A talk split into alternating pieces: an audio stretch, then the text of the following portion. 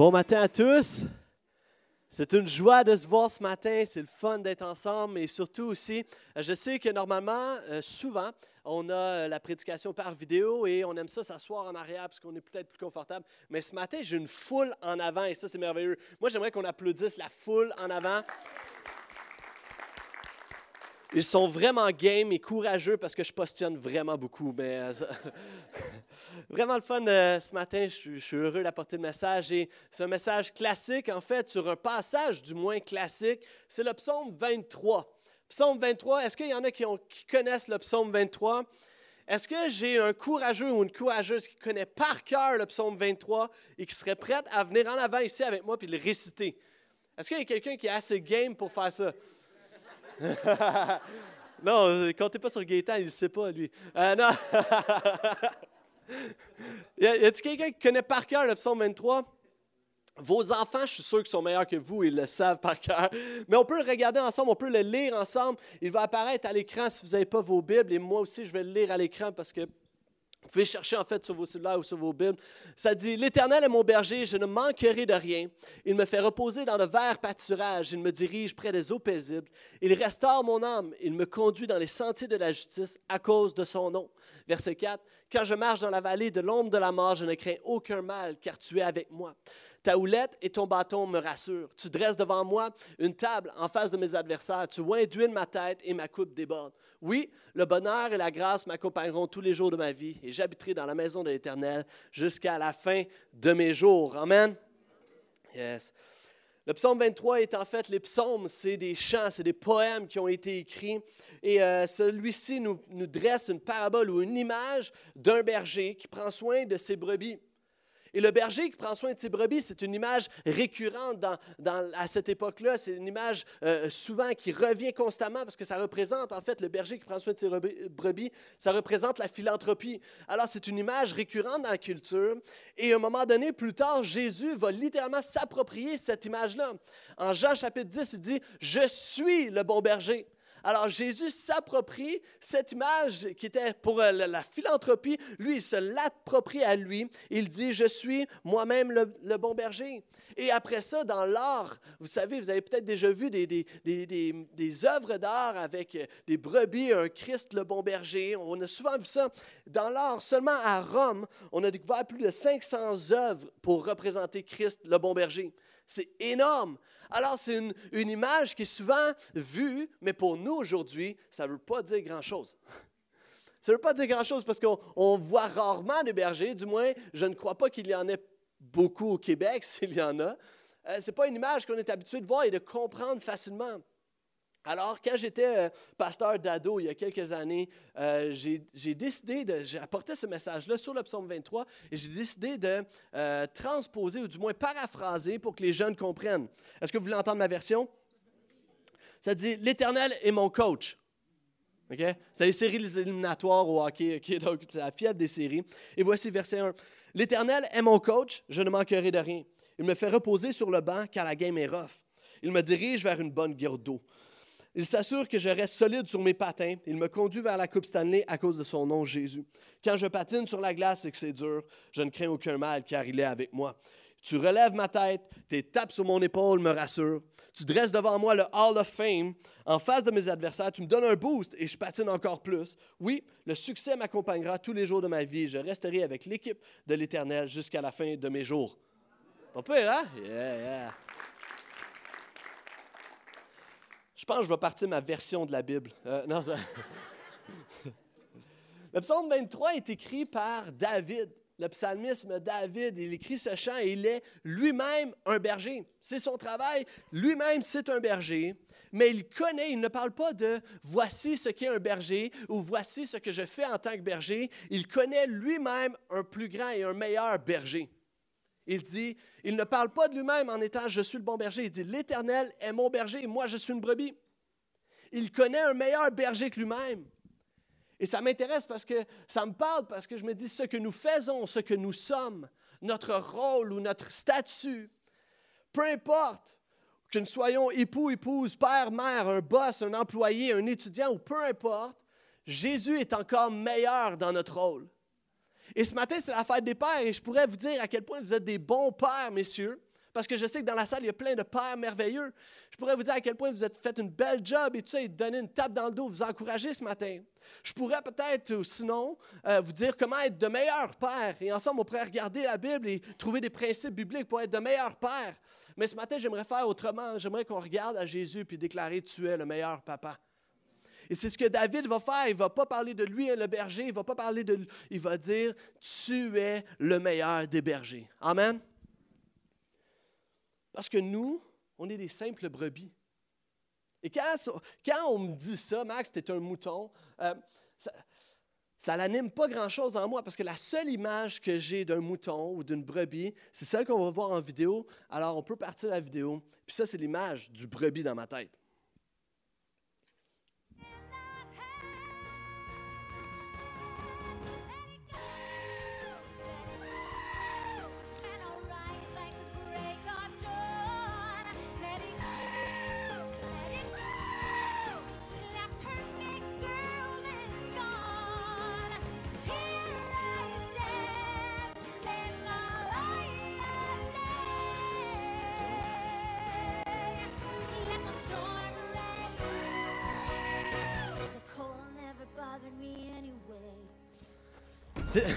C'est la seule image de la brebis qui vient... Bon, je sais, c'est peut-être une chèvre, là, mais c'est la même famille, c'est la même affaire.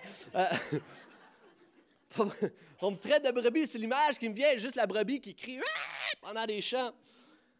Parce qu'une brebis, vous savez, quand on la décrit, il y a plusieurs choses qu'on voit dans la brebis et finalement, ça ressemble très bien à l'être humain. Premièrement, une brebis, c'est perdu.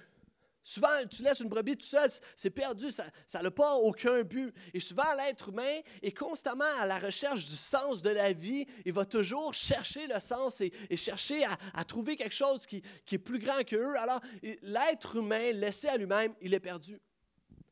Une brebis n'a aucun sens du danger non plus. Et combien de fois je vois des gens prendre des décisions risquées, des décisions dangereuses, sans avoir conscience qu'il y a un danger potentiel pour lui, pour sa famille et tout ça. Aucun sens du danger. La brebis, c'est une proie facile. Et l'être humain, souvent, se fait avoir dans toutes sortes de choses. Se fait avoir dans toutes sortes de menteries, se fait avoir facilement. La brebis est sans défense, l'être humain aussi. Même par rapport à toutes les situations qu'on peut vivre, on ne peut pas se défendre. On subit les événements de nos vies. On subit tout. Et c'est difficile pour une brebis de se défendre face à l'ennemi. On fait juste subir. Et c'est la même chose pour l'être humain. Et finalement, la brebis, elle est juste stupide. Et les gens les plus sages dans la salle, donc ceux qui ont les cheveux blancs et ceux qui n'ont pas de cheveux, pourraient nous dire que oui, parfois, l'être humain est juste stupide dans sa façon d'agir, dans sa façon de se comporter. Des fois, c'est juste incompréhensible. Puis on regarde l'actualité, puis c'est juste « wow, c'est insensé » et c'est surprenant à quel point l'être humain, parfois, peut être juste un mouton stupide. Mais une bonne nouvelle, le psaume nous parle de l'image du berger qui représente parfaitement Christ et l'image de la brebis qui représente bien l'être humain. Et les brebis ont besoin d'un berger. Et c'est pourquoi David va dire « L'Éternel est mon berger ». Parce qu'une brebis a ce besoin. Peu importe c'est qui ton berger, peu importe c'est quoi ton berger, il y a une chose qui est claire, c'est que chaque être humain va un jour ou l'autre s'accrocher à un berger. Que ça soit une façon de penser, une philosophie, que ça soit Dieu, que ça soit peu importe, que ça soit un autre Dieu d'une autre religion, l'être humain a cette quête-là parce que sans berger, elle a perdu son sens, elle est perdue. Elle a besoin de sens à sa vie. Alors, il va rechercher un berger. Et David, lui va dire, « L'Éternel, Jésus-Christ, c'est lui mon berger. » Et si tu n'as jamais fait de Jésus ton berger, d'ici la fin du message, je vais tenter de te convaincre à quel point Jésus veut être un bon berger pour toi, pour chacun d'entre nous. Que tu aimes ça ou pas, nous avons besoin d'un berger. Que tu aimes ça ou pas, nous avons besoin de quelque chose qui va donner un sens à notre vie, qui va nous diriger, qui va nous protéger. Et que tu aimes ça ou pas, Jésus veut être ton berger à toi. Jésus veut être celui qui te conduit dans les verts pâturages. Jésus veut être celui qui t'accompagne à chaque jour de ta vie. David continue en disant, « L'Éternel est mon berger. » J'aime ça parce que David ne parle pas du grand berger, David ne parle pas du meilleur berger, il parle de son berger. Et littéralement, il s'approprie l'Éternel. Il s'approprie l'Éternel et à quel point c'est merveilleux de voir que chaque brebis a le même berger, mais d'une façon personnelle, on se l'approprie parce qu'une relation avec Jésus, c'est relationnel, c'est personnel, c'est individuel. Et chacun d'entre nous, nous sommes tous des brebis, nous avons tous une façon de connecter avec Dieu.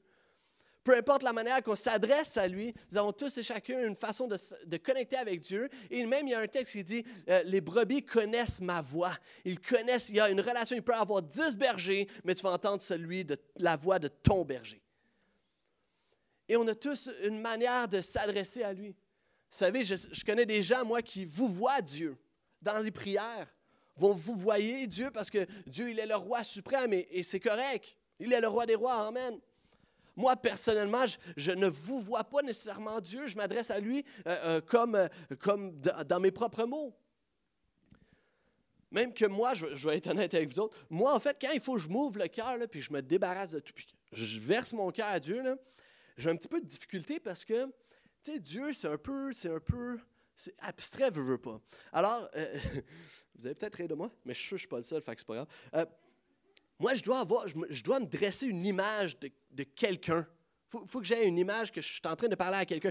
La personne n'est pas là, mais je lui parle comme à Dieu. Je lui parle et je déverse mon cœur, mais je dois avoir cette image-là. Ça m'aide à juste m'adresser à Dieu. Et vous riez de moi ou pas, Dieu m'a créé de même. Okay? Vous n'avez rien à dire.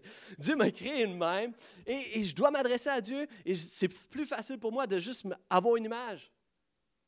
Il y a des gens, vous avez chacun votre façon de vous adresser à Dieu. Dernièrement, je suis en train de discuter avec un leader de notre site de Laval. Puis, je pose la question comment ça va, puis tout ça. Puis, il me dit, ça va mal. Ça va vraiment mal, tout ça. Puis, c'est un leader super respecté. Puis, il me dit, job, la pression, puis tout ça. Puis, ça arrive à tout le monde. Puis là, il dit mais là, en plus, là, je me suis pogné avec Jésus hier, là. Il dit, oh, ouais, j'ai claqué à la porte. Là. J'ai claqué à la porte dans ma chambre, je me sens enfermé, j'ai juste crié, j'ai juste déballé tout mon cœur, puis je me suis juste fâché. Puis ça a fait du bien, par contre. Mais c'est sa manière de s'adresser à Jésus, et c'est correct.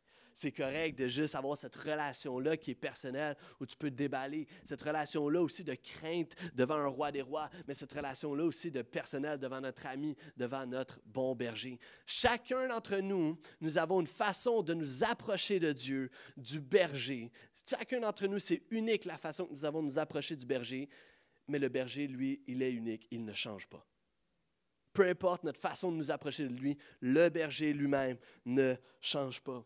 Et en faisant de Jésus son berger, ça dit « Je ne manquerai de rien ».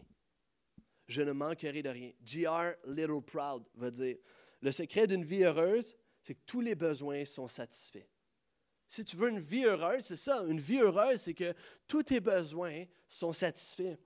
Et lorsque tu fais de Jésus ton berger, tu n'as rien besoin d'autre. Tout est comblé et tu ne manqueras de rien. Alors, lorsque tu fais de Jésus ton berger, tu as une vie heureuse. Est-ce que vous me suivez? Quand tu l'as, quand tu as Jésus, tu n'as rien besoin d'autre. Ne recherche pas d'autre chose que le berger. Tu n'as pas besoin de chercher à ton identité, chercher le succès, chercher les situations favorables à ta vie, chercher à être aimé de tous et avoir l'approbation de tous. Arrête de chercher l'amour des autres. Tu as juste à rechercher le berger et tu ne manqueras de rien. Je pense avoir un beau amen, là. Tu n'as rien besoin d'autre d'aller chercher d'autres. Et souvent, on passe tellement d'énergie et d'efforts à se faire accepter de tous, à se faire aimer de tous, à ne pas brusquer les autres. Puis, en tout cas, je parle peut-être pour moi, mais c'est ce désir-là constant. Et pourtant, l'Éternel me rappelle que j'ai juste à chercher le berger et je manquerai de rien. Il continue en disant, « Le berger, il me fait reposer. » Saviez-vous que c'est très difficile pour une brebis de se reposer, de se coucher, de s'endormir. Il y a 4 conditions pour qu'une brebis s'endorme et se couche. Okay? Première condition, elle doit s'endormir sans peur, en n'ayant aucune crainte.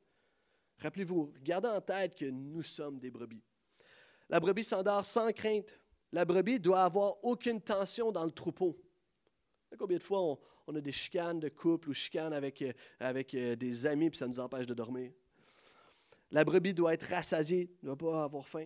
Et quatrièmement, elle ne doit pas être dérangée par des mouches ou des parasites. Je vais en parler.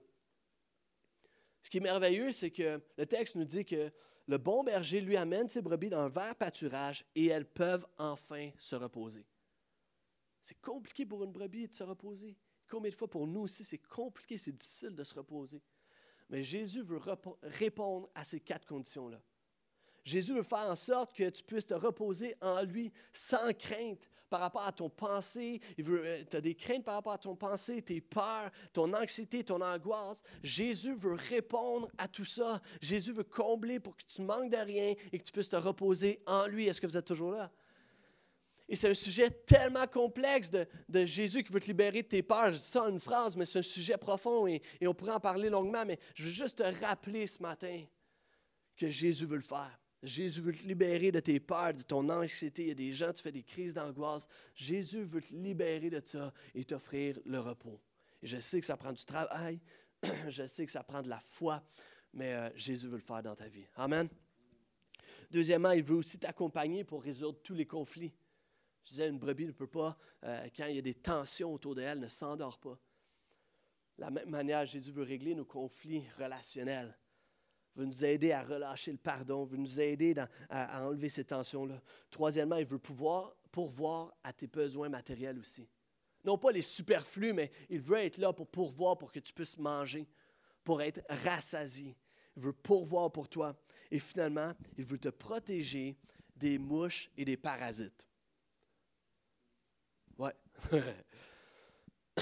À l'époque, les bergers, ce qu'ils faisaient, c'est que ça nous dit que souvent le berger va s'agenouiller à la hauteur de la brebis, va l'enduire d'huile, couvrir sa tête d'huile, sa sale tête, okay? Et va l'enduire d'huile pour pas que les mouches, et les mouches ou les bébites puissent rentrer dans ses narines. Parce que s'il n'y avait pas d'huile, les mouches pouvaient rentrer dans les narines, pondre des œufs, et ça montait jusqu'au cerveau, ça faisait des parasites. Puis à l'époque, souvent, tu voyais des brebis se promener puis qui se cognaient sur des rochers. Bang, bang, bang! Tu te dis, oh non, qu'est-ce qu'elle a? Mais la brebis, ce qu'elle a, c'est carrément des parasites qui sont dans son cerveau puis ça fait mal. Puis ça la conduisait à la mort. Alors, le bon berger protège des choses que la brebis ne sait même pas que c'est dangereux. Vous savez quoi? Jésus veut t'empêcher, il veut te protéger des choses que tu ne sais même pas que c'est dangereux. Tu ne sais même pas que c'est dangereux pour toi-même. Mais Jésus te protège. À quel point, si seulement on pouvait voir le nombre de fois où l'Éternel a mis sa main sur nos vies, sa main sur notre famille, où il nous a protégés d'un accident, nous a protégés de quelque chose, nous a empêchés des situations pour que notre famille reste tranquille, pour que... Combien de fois l'Éternel a fait en sorte que nous puissions nous reposer dans ses voies juste parce qu'il protège, il met sa main sur nos vies.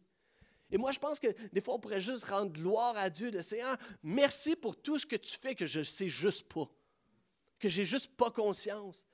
Et combien de fois, Dieu, j'irais même plus loin, combien de fois Jésus nous protège même de nos propres requêtes de prière, où ce que tu demandes à Dieu des choses, puis tu penses que c'est bon pour toi, mais c'est juste mauvais pour toi et Dieu ne répond pas à ta prière. Puis même des fois, tu te fâches contre Dieu. Tu cherches quelqu'un, tu demandes pour une relation amoureuse, tu demandes pour cette relation-là et plus loin, puis ça n'arrive pas, ça ne déboule pas, ça ne débloque pas, tu ne rencontres pas la personne, et puis tu te dis, qu'est-ce qui se passe? Mais au-dedans, Dieu, il te retient ta requête parce qu'il sait que cette relation-là te détruirait toi-même, te détruirait toi, te détruirait l'autre personne. À quel point Dieu nous protège parfois de nos propres demandes parce qu'il y a des choses à régler en nous. Combien de fois, peut-être, Dieu, tu pries pour avoir l'augmentation salariale, pour avoir le big post, pour avoir plus, puis tout ça, puis Dieu ne te le donne pas, puis tu te dis, qu'est-ce qui se passe? Mais Dieu sait que si tu aurais plus d'argent, plus de richesse, tu t'enflerais d'orgueil, puis peut-être que tu déraperais. À quel point Dieu nous protège des choses qu'on n'a même pas conscience. Tu pries pour des opportunités, des portes qui s'ouvrent, mais tout reste fermé. Et si Dieu était juste en train de mettre sa main sur toi pour que tu puisses te reposer en lui. Amen. Il veut tout faire. Vous savez, dernièrement, mon garçon Liam a commencé à monter des marches. Et là, c'est son nouveau trip. Il veut juste monter des marches. Mais la réalité, c'est qu'il n'est pas encore super solide sur ses jambes, alors il peut tomber n'importe quand. Et nous, en tant que bons pères, qu'est-ce qu'on fait? On met une barrière, évidemment. Tu mets la barrière, mais vous devriez le voir quand je mets la barrière, puis qu'il voit que je mets la barrière devant sa face, la crise qu'il fait. « Papa, tu m'empêches de monter les marches. » Puis là, il se révolte. Ça, c'est vrai. Il fait une crise parce que je l'empêche, parce que moi, je connais le danger potentiel. Puis c'est notre job de père, messieurs, de protéger nos enfants d'un danger potentiel. Alors, je mets la barrière, il fait sa crise. Et combien de fois Dieu fait peut-être la même chose, qu'on voudrait monter plus haut, avoir plus, puis grandir les marches, mais il y a un danger potentiel, puis Dieu met juste la barrière. Non, je veux te protéger. Je veux te protéger. Parce que Jésus veut faire tout en sorte, l'Éternel, le bon berger, pour qu'on se repose en lui. Vous savez, je pense que dans nos vies affolées du quotidien, je pense qu'on a besoin, où tout peut nous stresser. Tout peut apporter de la pression pour nous. Puis je trouve que des fois, c'est difficile de se reposer. C'est difficile de juste avoir la conscience tranquille, la paix dans nos cœurs, puis juste se reposer en lui. Est-ce que je suis tout seul? Non? C'est difficile de juste faire confiance, puis tout relâcher, puis s'abandonner, puis juste, tiens, fais que je puisse me reposer en toi. Samedi dernier, j'ai vécu un épisode cocasse où ce que... vous savez, on a des trains de vie assez chargés, puis ça court, puis let's go, puis avec le kid, puis tout ça, puis ça bouge beaucoup. Et là, le samedi, c'est notre journée ensemble, familiale, mais il y a toutes sortes de tâches, hein, les tâches ménagères, puis tout ça. Alors, on fait tout ce qu'on a à faire le matin, la pelouse, puis tout ça. Et on arrive à l'après-midi, Liam fait sa sieste, et moi et Sarah, on se dit, on se gâte l'après-midi, on fait une sieste, nous autres aussi. Hein? Yeah. Alors, on se couche ensemble, tout va bien, c'est relax. Tout est fait, donc il n'y a rien qui nous stresse. Tout est fait, super, on a juste à se reposer, maintenant on relaxe. Et là, on s'endort, puis tout à coup, j'entends un « Maxime! Maxime! » Une voix d'homme dans ma maison. Alors là, je me réveille, puis « Maxime, ta piscine elle déborde! » Mon voisin est rentré en panique chez nous. « Maxime, ta piscine elle déborde! » Alors je me lève. Puis ça, c'est la vie, ça. Ça, c'est la vie où des fois, on se couche, puis on aimerait tellement ça se reposer, mais il y a tout le temps quelque chose dans notre tête qui nous stresse, qui nous garde en réveil. Il y a peut-être quelque chose qui va déborder dans ma vie. Il y a peut-être un couple qui va éclater. Il y a peut-être une famille qui va se déchirer. Il y a peut-être une job qui va juste, mon travail qui va juste s'écraser à terre. Et on a tout le temps ce stress-là que la piscine déborde. Puis Jésus veut juste enlever tout ça, prendre nos fardeaux. C'est difficile à concevoir, mais le bon berger veut le faire, nous donner du repos. Amen. Il nous conduit dans un lieu de repos et ça dit, il me dirige près des eaux paisibles. Vous savez pourquoi le troupeau dirige ses brebis? Le berger dirige son troupeau?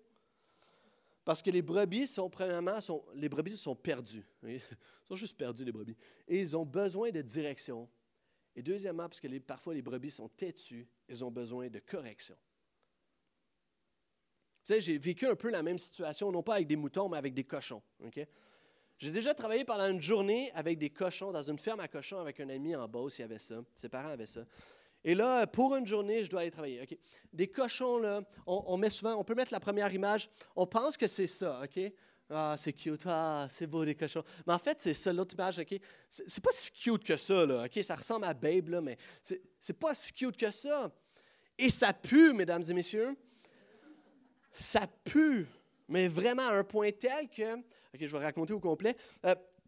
La maison est là, il y a la ferme à cochons, là, et quand tu vas travailler ta journée, tu mets du linge qui est prévu seulement pour quand tu vas dans la ferme à cochons. Et quand tu as fini ta journée de travail, tu passes par le sous-sol et tu t'en vas, tu atterris, tu ouvres la porte dans la maison et tu atterris directement dans la salle de bain avec une douche.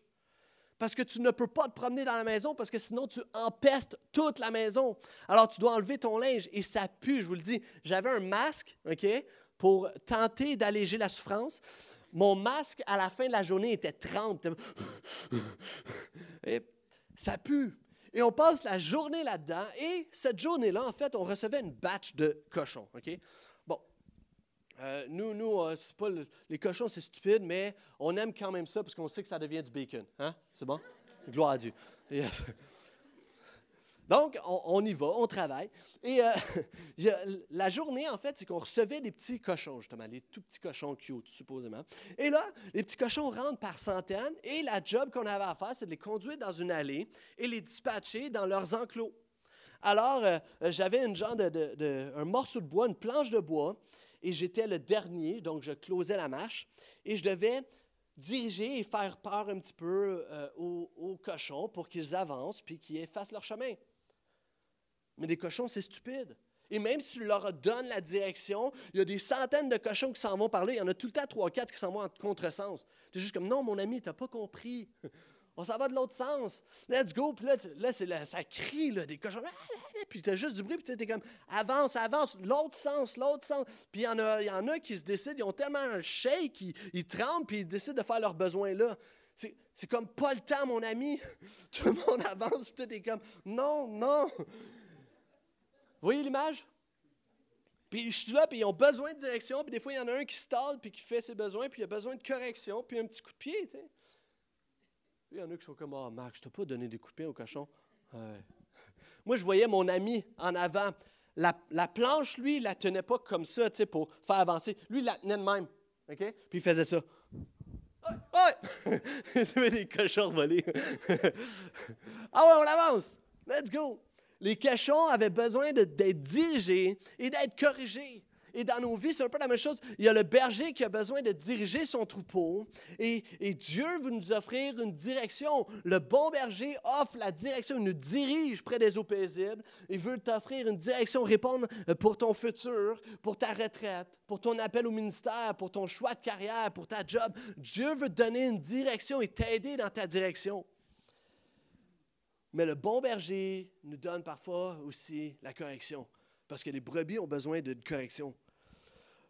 Mon berger, écoutez cette citation, « Mon berger m'aime assez pour m'accepter tel que je suis, mais mon berger m'aime trop pour me laisser tel que je suis. » Si tu prends des notes en ce moment, c'est le temps de marquer ça ou de juste écrire ça dans ton cellulaire, ça va faire un bon post Facebook cette semaine.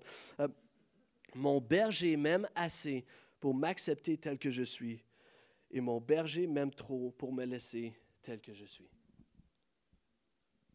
M'aime assez. Il m'accepte, mais il veut aussi me corriger. Et vous savez, le berger a son bâton. Et souvent, quand on voit le bâton du berger, souvent la première réaction, c'est qu'on s'imagine peut-être le berger qui est là et qui va chercher les brebis et qui les ramène à lui. « Soyez proche de moi, près de moi, attire-moi, toi. » Okay? Et les brebis chantent ça. Okay? Et on s'approche de Jésus, mais l'autre bout du bâton est tout aussi vrai. Et le berger l'utilisait. Et qu'est-ce qu'il faisait avec l'autre bout? Bam! Il corrigeait la brebis. Puis c'est vrai, les bergéologues nous disent que... Ceux qui étudient le métier de berger, ils nous disent que lorsqu'il y avait une brebis têtue qui n'arrêtait pas de s'éloigner, puis allait à droite, puis à gauche, le berger s'en allait vers elle, puis bang! Il lui donnait un coup, puis des fois, c'était tellement un coup fort que ça brisait la jambe. Mais il ne laissait pas la brebis mourir là. Non, non. Jésus, le bon berger, du moins, prenait la brebis sur ses épaules. Et souvent, on voit cette image-là, l'image classique, on peut la mettre, du berger avec la brebis sur ses épaules. Ah, une belle image. Tu sais, l'image classique, on dit, Jésus, il vole dans le vent, la brebis est là, puis elle te fait quasiment un smile. La réalité, c'est que la brebis vient juste de se faire casser la jambe. C'est pas beau, là, ce qui se passe de Jésus. Le berger vient juste de casser la jambe, prend la brebis sur elle et commence à masser sa jambe tranquillement pour que le sang revienne dans sa jambe, pour le guérir, et mettait de l'huile et tout ça, pour guérir, masser, et tranquillement va réhabiliter la jambe et la brebis. Elle va commencer à marcher aux côtés du berger, mais elle ne va jamais s'éloigner parce qu'elle a appris de la correction.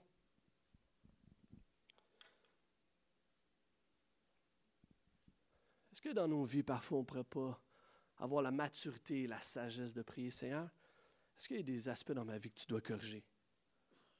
Et si on est honnête avec nous-mêmes, si tu prends du recul un peu sur ta vie, tu vas voir des choses que Dieu a besoin de corriger dans ta vie. Et si Dieu avait besoin juste de corriger notre comportement, notre attitude, on crie tout le temps à la maison, Seigneur, corrige-moi. Seigneur, corrige mon orgueil. Parce que je ne suis pas capable de demander pardon à ma femme, pas capable de demander pardon à mes enfants. Corrige-moi, Seigneur. Et si des fois, on avait besoin juste d'un coup de barre dans les jambes, juste pour « Ah, Seigneur, ouais, je veux revenir près de toi, je veux revenir sensible à toi, puis je veux que tu me corriges, Seigneur. » Est-ce qu'il y a des disciples de Jésus qui pourraient avoir la maturité? Est-ce qu'on pourrait avoir la maturité de dire « Seigneur, corrige-moi. » Amen.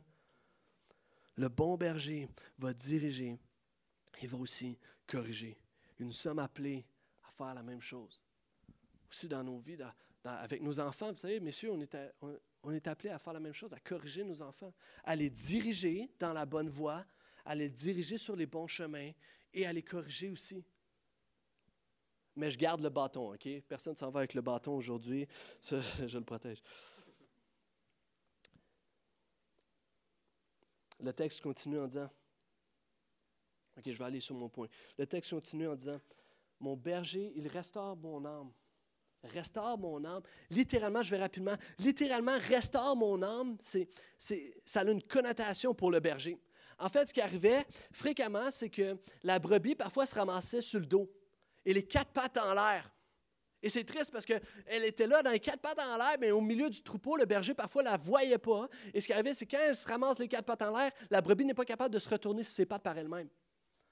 Alors, elle perd du sang, elle n'a plus de sang dans les jambes, et perd elle a de la faiblesse et tout ça. Et finalement, souvent, ça arrivait qu'on retrouvait la brebis morte. Les quatre pattes des airs, pas capable de se retourner sur elle-même. Et littéralement, lorsque le psalmiste David écrit « Il restaure mon âme », c'est cette image que je suis le berger et je la remets sur ses pieds. Je remets la brebis sur ses quatre pattes. Et combien de fois dans nos vies, on est ces brebis-là qui se ramassent sur le dos, les quatre pattes des airs. On est KO par des événements, par des choses qui nous frappent. Et vous savez, il y a tellement d'événements dans la vie, parfois, qui peuvent être difficiles, et ça nous frappe, et on se ramasse sur le dos, quatre pattes dans les airs. Mais il y a cette pensée que Jésus veut te prendre et te remettre sur pied. Amen. Peu importe ce que tu vis ce matin, peu importe comment tu es venu, peut-être justement tu as eu de la misère à te lever de ton lit parce que tu es tellement exténué, fatigué, épuisé. Puis ça, c'est notre réalité, mais Jésus veut te remettre sur tes pattes. Est-ce que je peux entendre un amen? Yes. Comme je le disais, dans mon dernier point ce matin, il y a deux bouts au bâton. Il y a le bout de la correction, mais aussi ça me dit, ta houlette et ton bâton me rassurent. Vous savez, ce qui est intéressant, c'est que dans le texte, ça nous dit que le berger nous conduit vers le vert pâturage, et c'est super beau, il nous dirige vers là. Mais ça nous dit aussi qu'à un moment donné, le troupeau se retrouve dans la vallée de l'ombre de la mort. Est-ce que le troupeau est tout seul? Est-ce que la brebis est tout seule à ce moment-là? Elle se sent seule, mais le berger est toujours là. Ce qui est incroyable, c'est que parfois, le berger va nous conduire dans les hautes montagnes, dans le vert pâturage, mais des fois, en temps avec le troupeau, on passe dans des moments juste difficiles. Et l'ombre de la vallée de la mort, littéralement, c'est l'obscurité profonde. Mais dans cette obscurité profonde, l'Éternel, le bon berger, nous rassure. Amen. J'ai invité les musiciens à s'approcher. Vous savez, il y a cette pensée que la brebis, dans ce moment de noirceur, la vallée de l'ombre de la mort, moment de noirceur profonde, moment de solitude, peut-être de stress, juste d'obscurité. Sa sécurité n'est pas dans... Ma sécurité n'est pas dans ce que je suis. Ma sécurité n'est pas dans ce que je fais. Ma sécurité n'est même pas dans où je suis rendu dans ma marche spirituelle ou dans la vie. Ma seule sécurité est dans le berger. Puis il y a ces moments-là où on se retrouve dans la vallée de l'ombre de la mort, dans l'obscurité la plus profonde de nos vies, dans l'obscurité la plus profonde de notre âme, et la seule sécurité assurée que nous pouvons avoir, c'est le bon berger, qui est là et qui nous rassure. Pas besoin de lutter, pas besoin de s'efforcer, pas besoin d'essayer de se sortir de son trou, pas besoin d'essayer par ses propres forces. La seule chose que nous avons à faire, c'est de regarder au berger et de dire, Seigneur, rapproche-moi de toi. Ta houlette et ton bâton me rassurent. me rapproche de toi. Et alors que tu es en train de t'éloigner de Dieu peut-être, prie ce matin, je t'invite à revenir et à demander, Seigneur, rapproche-moi, ramène-moi, rassure-moi près de toi.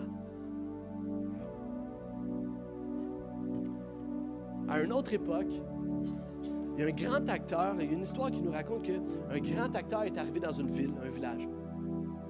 Cet homme-là a rempli la salle de spectacle et ce qu'il faisait, c'est qu'il récitait des poèmes avec une grande éloquence. Il récitait des poèmes et tout ça à la demande du public. Un peu comme Grégory Charles, hein? On dit quelle chanson qu'on veut qu'il chante. Alors cet acteur-là arrive et justement les gens se lèvent et disent le poème et lui le récite. Et dans la salle, il y a un vieil homme qui, à un moment donné, lui dit « Récite le psaume 23 pour nous. » Alors l'acteur lui dit « OK, je récite le psaume 23, je le connais. À seule condition, ça va être à votre tour après de le faire. OK, vous aussi, vous allez réciter. » OK. L'acteur s'élance dans son poème, dans son psaume, avec une grande éloquence, avec des intonations, avec des pauses parfaites au bon moment. Et c'est merveilleux, c'est super beau. Et à la fin du psaume, tout le monde se lève et commence à applaudir. Wow! Quelle éloquence! Wow! Ils ont fait vivre des émotions. Et après ça, c'est le tour du vieil homme. Puis le vieil homme ne se lève même pas. Reste assis, puis récite tranquillement le psaume 23. Avec sa vieille voix usée. Des fois, il prend des pauses au mauvais moment, puis des fois, il n'est pas sûr de se rappeler du passage, puis il hésite un peu, puis finalement, il continue. La voix usée, il n'a plus de force. Il se trompe dans ses mots, il bafouille un peu. Mais à la fin du psaume, tout le monde dans la salle a des larmes aux yeux. L'acteur se lève et dit, « Vous savez, moi je connais le psaume 23, mais lui il connaît le bon berger. » Le psaume 23, c'est pas une chose, c'est pas important de le connaître par cœur. Ce qui est important, c'est de connaître le berger lui-même. Et ce matin, peut-être des gens, t'es essoufflé de te battre dans la vie, t'aurais besoin juste d'un repos. T'aurais besoin d'un bon berger. Mais des gens, la pression, puis tout ça, et des gens, tu as des questionnements, des doutes, puis tu voudrais juste que le berger te dirige. Les gens, tu vis des choses, mais tu n'es pas satisfait de qui tu es. Tu aurais besoin que Dieu te transforme, tu aurais besoin que Dieu te corrige, te ramène sur le bon chemin. Tu as des blessures du passé, tu te sens à terre, tu veux te relever sur tes pattes. Jésus veut être ton berger, que tu aimes ça ou pas, Jésus veut être ton berger. Et ce matin, peut-être tu es ici pour la première fois ou une des premières fois, puis peut-être déjà vous êtes là, puis vous êtes les bienvenus, on est tellement content de vous voir. Mais ce matin, je ne veux pas passer à côté de l'occasion, juste de te donner cette occasion d'accepter Jésus dans ta vie. De dire, ah moi Jésus, j'aimerais ça l'avoir comme berger. Comme tu en parles, j'aimerais ça qu'il m'offre le repos, j'ai tellement besoin de ce repos-là, j'aimerais ça connaître Jésus. Si c'est toi, je t'invite à lever la main, je vais compter à 3, puis à 3 tu vas pouvoir lever la main. Tu veux recevoir Jésus dans ta vie, tu veux juste commencer une marche. Je sais que c'est pas super winner de dire que tu es une brebis, mais Jésus veut être ton berger. Ça, c'est winner, par exemple. Alors, si tu veux l'accepter, si tu veux dire, ouais, Jésus, je veux que tu sois mon berger, je t'invite à lever la main. 1, 2, 3. Tu peux lever la main où est-ce que tu es. Yes. Yes, tu peux la baisser. Yes. Yes. Seigneur, merci pour ces gens qui décident juste avec la foi qu'ils ont, juste de te suivre. Seigneur, je prie pour eux, je prie pour leur courage. Merci pour leur courage de juste s'élancer vers toi et de dire, oui, je veux que tu me diriges mes pas, je veux que tu m'offres ce repos-là, je veux que tu me donnes ce repos-là. Père éternel, je te prie pour eux, je te prie, Seigneur, que tu puisses les encourager et les aider là où ils sont dans leur démarche spirituelle, que tu puisses les faire grandir et prouve-leur, démontre-leur que tu es là. Dans le nom de Jésus, on a prié. Amen et amen. Est-ce qu'on peut applaudir leur courage ce matin? Yes.